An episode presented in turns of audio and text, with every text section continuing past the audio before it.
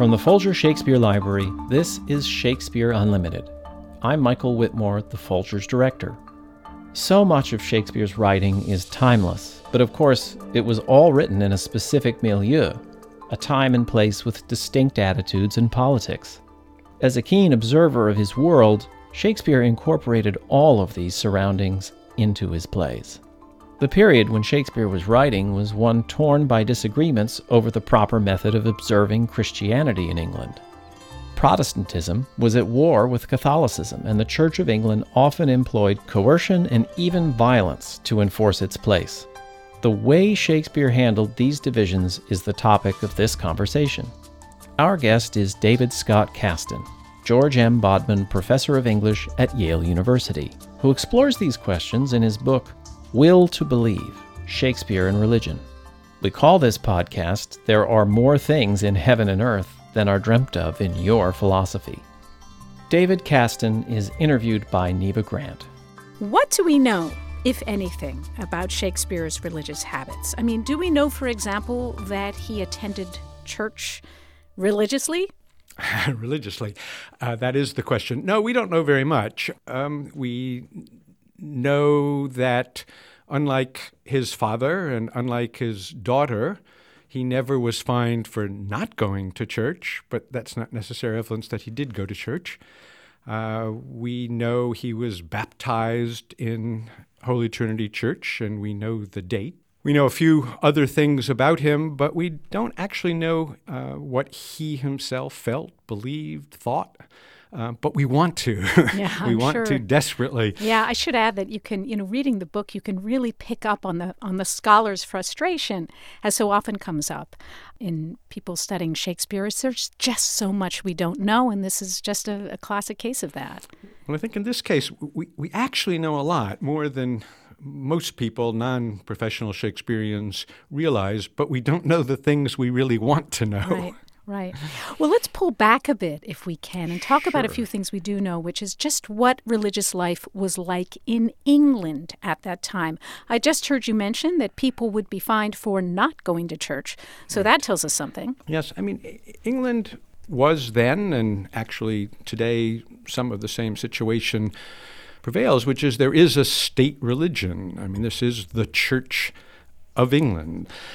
But England was, though formally Protestant, it was actually a much more complicated religious environment. And there clearly were a lot of people who had been brought up in what was sometimes termed the, the old faith, the Catholic Church. And in Shakespeare's age, you know, everyone's parents would have been raised as Catholics. But in Shakespeare's time, suddenly there was, uh, in, at different moments, more contested than at others, but there was a Catholic community and there was this official and large and sometimes splintering Protestant community. And it was hard to know what, you know, what religion meant at that point. And it's, you know, we want to think we might know what where Shakespeare fit in all this, but uh, I'm afraid we don't. Are there any clues to where Shakespeare fit into this based on the Bible that we think he might have consulted as he was writing his plays? Well, that's a lovely and wonderful question. The issue is there were printed Bibles that circulated, and increasingly in great numbers. The first English translation of the Bible appears published in Cologne, but it was in 1526. But it was, for a variety of reasons, uh, rather ruthlessly and effectively rounded up and suppressed. But by the 1530s, from the continent, an English translation of the Bible, the so called Tyndale translation, comes into England in great numbers and is quite popular. And then there are a series of English Bibles over the next 50 years or so. The major Bibles of the time Shakespeare was alive in church was what was called the Great Bible. And the Great Bi- Bible was published in 1539, and that provided the Bible readings in church really until about 1572. And even after 1572, when the so called Bishop's Bible, an authorized Bible that the bishops had approved, replaced it, even then, still the Psalms were read in church from that original Great Bible. So we know that the Bible Shakespeare would have heard in church as a boy would have been from largely from the, the Great Bible and then perhaps later the Bishop's Bible. The most commonly read Bible was uh, a book that was published first in English in 1560, the Geneva Bible, and that became the most popular Bible in print, really, even to the early, through the early years of the availability of the King James Bible. And it would be wonderful if we knew that that was his Bible, but we don't. And when you look at his own usage, uh, quoting the Bible in plays, he sometimes quotes from the Great Bible and he sometimes quotes from the Geneva Bible, and he sometimes quotes from the Bishop's Bible, and he even sometimes quotes from the Douay Rheims Bible, which was the sort of Catholic translation that appeared first in the New Testament in 1582 and the Old Testament uh, in 1610. So, if I can just break in, I'm just trying to visualize this. Does he have all these Bibles uh, on a shelf just near his writing desk and he's just sort of reaching randomly for them? Or is there some uh, more um, care in the Bibles that he's choosing at any one time to, to refer to and to quote from? I, I think it's actually neither of those. I think what happens is the Bible he uses is the Bible that's at hand. And I think he at different moments might have had access to different ones. Hmm. I, I think it was more or less random. And I think it would be lovely, for instance, he lived for a while with a Protestant Huguenot family in London. And they almost certainly had a Geneva Bible.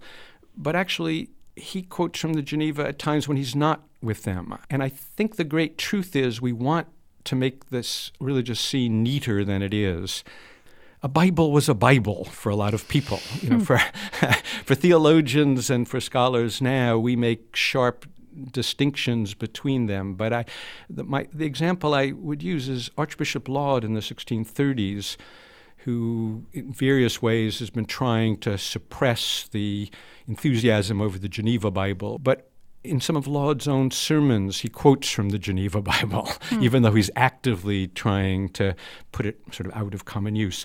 So I think that's true for Shakespeare too. I think wherever he happened to be, there was probably easy access to a Bible. Perhaps he owned one. There is no evidence of that.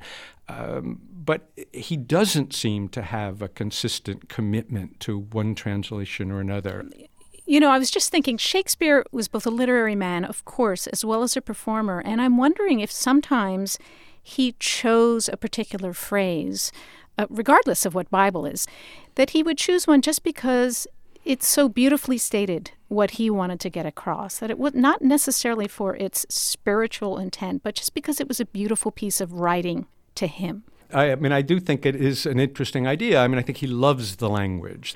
You know, sound trumps thought often, and the beautiful delight in the way language works. You know, he hears these and remembers. It's one of the things I actually love about Shakespeare in Love, the movie, which in various ways is inaccurate, but they portray a, a Shakespeare who listens. Huh. And I think you're right. I mean, I think he he loves quality of words, power of images, and they're not theologically, doctrinally consistent at all. Right. Can you maybe give an example? Not necessarily of, of beauty of language, but just a, a play we should pay attention to, a scene or a moment we should pay attention to because of its biblical reference and what that might have meant to him. Well, measure for measure, the titles from the Gospels. The, ha- the end of Hamlet, you talk about a special providence in the fall of a sparrow. Hmm. He comes back to those sort of big, wonderful, often metaphoric images. And there are lots of examples. I mean, there are a series of scholars who carefully traced every biblical allusion in the plays, and there are hundreds to decide which ones matter and h- how they matter. Well, just to switch gears a little, um, something I found so fascinating in the book is the descriptions of what early modern Christians believed and how that can be reflected in their responses to certain aspects of Shakespeare plays. For example, uh, what was their attitude toward ghosts?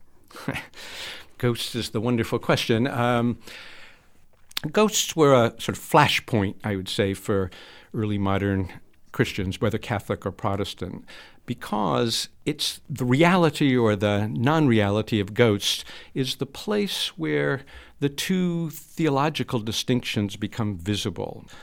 Is what's at stake in that is somehow what do you have to do to be saved? Hmm. So you see a ghost in Hamlet who claims to be essentially a purgatorial ghost. Well, a Catholic believes in that there could be ghosts. There are purgatorial ghosts, spirits of the dead who have not yet been sent either to heaven or hell. But Protestants don't. I always have this fantasy of Hamlet in the in the play goes to university at Wittenberg, which was Martin Luther's university. I think the one thing that people might have known about Wittenberg. So I have this fantasy of Hamlet attending Luther's lectures and not paying complete attention as princes are wont to do. Uh, but when people write about ghosts, what they tend to say is most likely what you've seen isn't a ghost. It's a hallucination. It's too much beer. It's too much sausage. The second possibility would be it could be a, a sort of angelic visitor, a minister from heaven. Third possibility would be that it's demonic.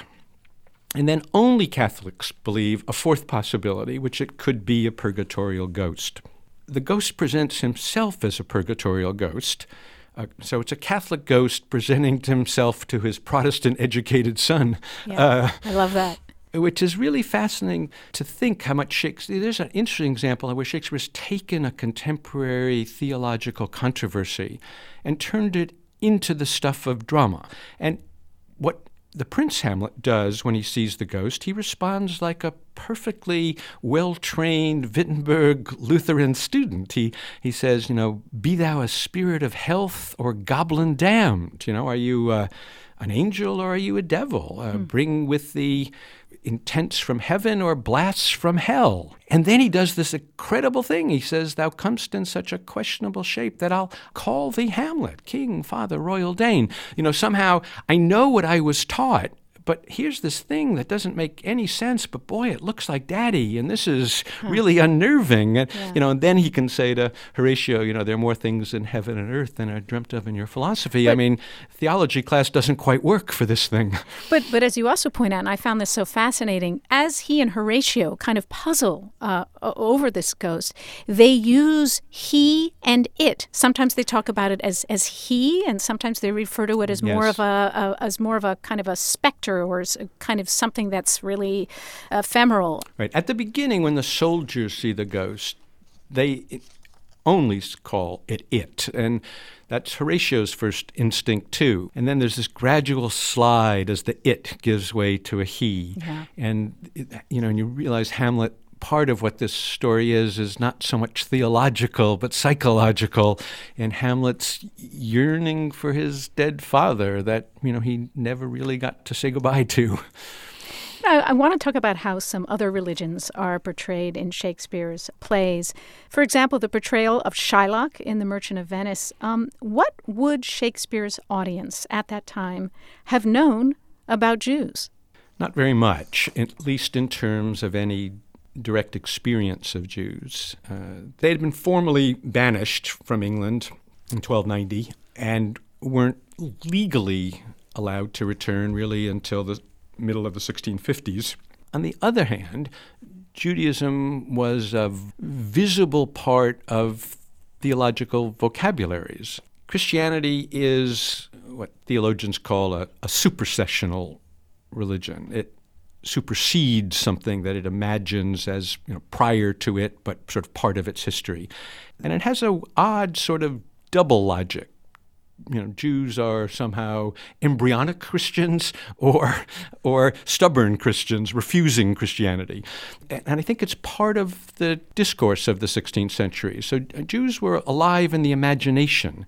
They're present in some of the drama of Shakespeare's predecessors, most obviously Marlowe's Jew of Malta, uh, a kind of Machiavellian Jew who enjoys certain of his double dealings. Oh, but these were stereotypes of, uh, of Jews that were available. I was just going to say, I mean, that, that's a stereotypical portrayal, right. as was, as many scholars have written, the portrayal of, of Shylock in, in The Merchant of Venice.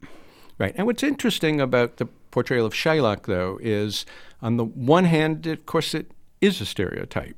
played off against what actually are a set of Christian stereotypes. The Jew as uh, somebody who th- thinks exclusively about money, where the Christian community is generous and willing to hazard. And Duke, at one point, you shall see the difference of our spirits, that somehow this difference is what's central. And then Shakespeare does something that's astonishing, which is he sort of collapses the difference.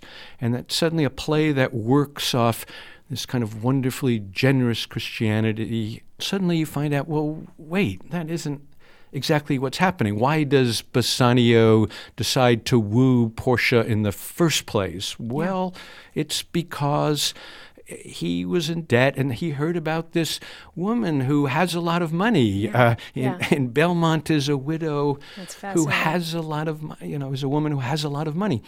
And gradually, these two worlds collapse into one another until when Portia goes into the trial scene, she looks and she says, "Which is the merchant here, and which is and which the Jew?" And yet, at the end, we learn that Shylock is going to have to convert to Christianity. So there's a there's a parting message. And it's not, but it's not exactly clear what that message is. I mean, there's a Luther actually talks about Hamlet's teacher. Uh, Luther, at one point, has this idea of what what gets translated as a kind of charitable hatred. That if you you know that it seems awful to force somebody to convert, but if the price is your soul that you could save, that would be a good thing. But how do you force a conversion? What can it mean? You can perform an act of, of, of, Christian practice, but if you don't believe it, it obviously can't do any good. And so that's a it's a very strange moment. And more interesting i mean I, I think that is an interesting one of the punishments. The interesting thing is of structural. Act five shylock has there's no place for him in belmont.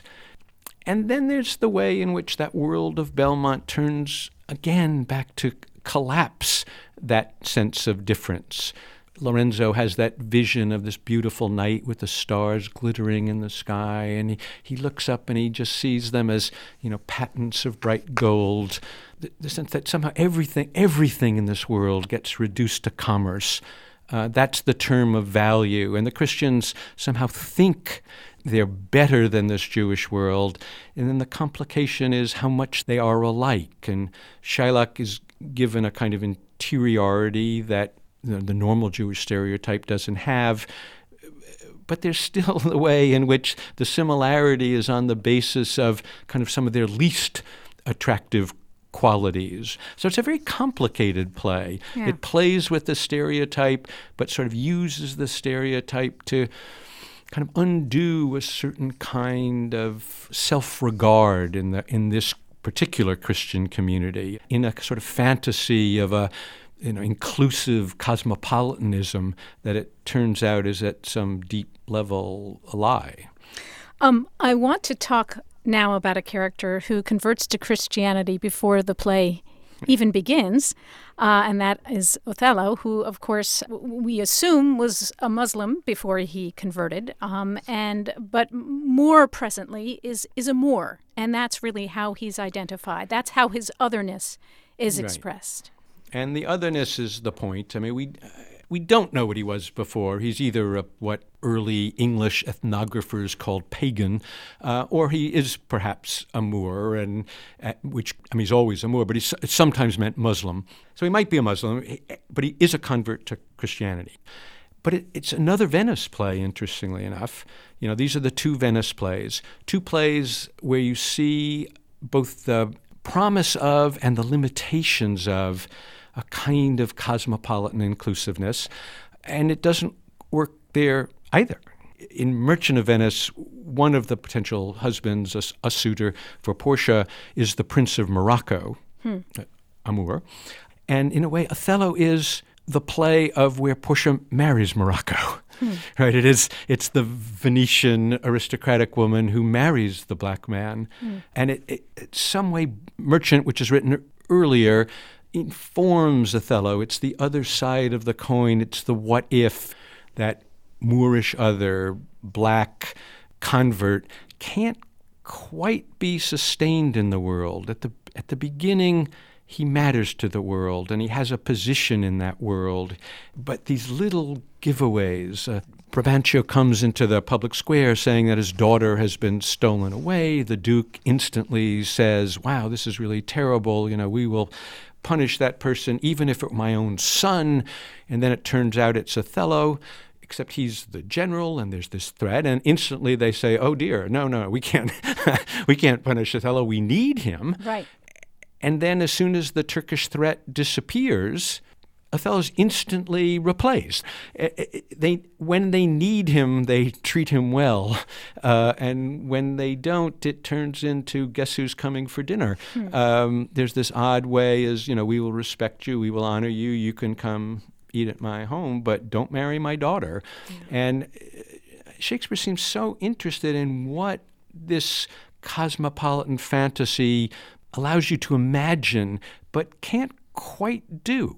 You point out in the book that there are people who, for centuries, have called the love of Shakespeare a, a, secular religion. And you have this really interesting take on that because you say by using that phrase, Shakespeare is secular religion, we might neglect the actual religious language and concerns that actually animate some of his plays. Right. I, I think that's, for me, terribly important. I, I think one of the things that happened when the you know sort of a set of enlightenment values had become normative in certain intellectual communities. And you know every community somehow in the west has somehow claimed shakespeare for its own intellectual projects. And they of course claimed him too. And there's a review that in the Edinburgh Review in the 19th century, and someone said, well, while the rest of Europe was lurching between Rome and Geneva, between Catholicism and Protestantism, Shakespeare set out uh, for the oceans of humanity. Hmm. And the idea was that religious thought was narrow, and that what was great about Shakespeare was this larger and inclusive imagination. And then something interesting happened both in the theater and in the academy, and I think for general readers, is in various ways it started to become implausible that Shakespeare could escape this intense religious universe, you know, saturated by religion in almost every possible way. And the one thing I'm sure of about Shakespeare, there's much I'm not sure of, is he lived intensely and attentively in his world, and he missed none of this. Religion is inescapable. One, one of my favorite quotations in the book was I was just reading through some Commons records, House of Commons records for some other project, and the Speaker of the House in England in 1601 says, You ask me what the most important thing in the world is, and I will say religion. And if you ask me what the second most important thing in the world is, I'll say religion. Huh. And the third most important thing, I'll say religion. Shakespeare knew that. And the, the idea to turn him into a, a secular Enlightenment writer gets it wrong. Huh. But then we went the other way, and the goal became well, let's find out what Shakespeare's religion was, because we. That's the need we feel. That's the lack. That's the hole that we want to fill. And so people claimed him in various ways for you know, somehow their you know their own religion. There's a certain kind of interest in claiming him as a fellow traveler, but he religion mattered to him desperately. What his religion was seems to me unavailable. So, so we all, as, as you just said, so we all want Shakespeare to sort of be our fellow traveler. He is a reflection of us. We we want to see ourselves in him. Do you think that explains uh, the revival of interest in Shakespeare's religion by scholars generally? I think it's something else. I think what we've discovered in you know the last 50 years, it was always there, but we had declined to see it, was that that Enlightenment promise that you know religion would sort of go away as a, an old mythology, of course, turned out not to be true. It never was true. It could never have been true, and religion has returned to the our calculus of values, to geopolitical realities, sometimes with a vengeance. So I think the real turn back to religion was actually much, part of a much larger cultural shift, something we knew but ignored. I mean, the percentage of Americans who identify as religious and as churchgoers. And it's obviously true in so much of the world. And the irony is, in a way, England is the one place. There's a kind of crisis in the Church really of England true. right now. It's as you know, true. I think they're down to about a million. Uh, it's an astonishing thing, but the whole rest of the world has seemed to em- embrace this, and Shakespeare becomes an extraordinary way of recognizing its centrality uh, in our culture and indeed in every culture. What a fascinating conversation. Thank you so much. Thank you. David Scott Kastan is the George M. Bodman Professor of English at Yale University.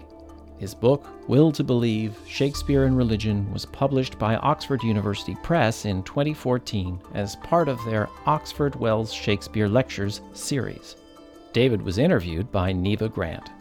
This podcast, There Are More Things in Heaven and Earth Than Are Dreamt of in Your Philosophy, was produced by Richard Paul. Garland Scott is the associate producer.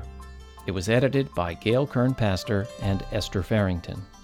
We had help from Philip Kearney, Studio Operations Manager at the Yale University Broadcast Center, and from the News Operations staff at NPR in Washington, D.C.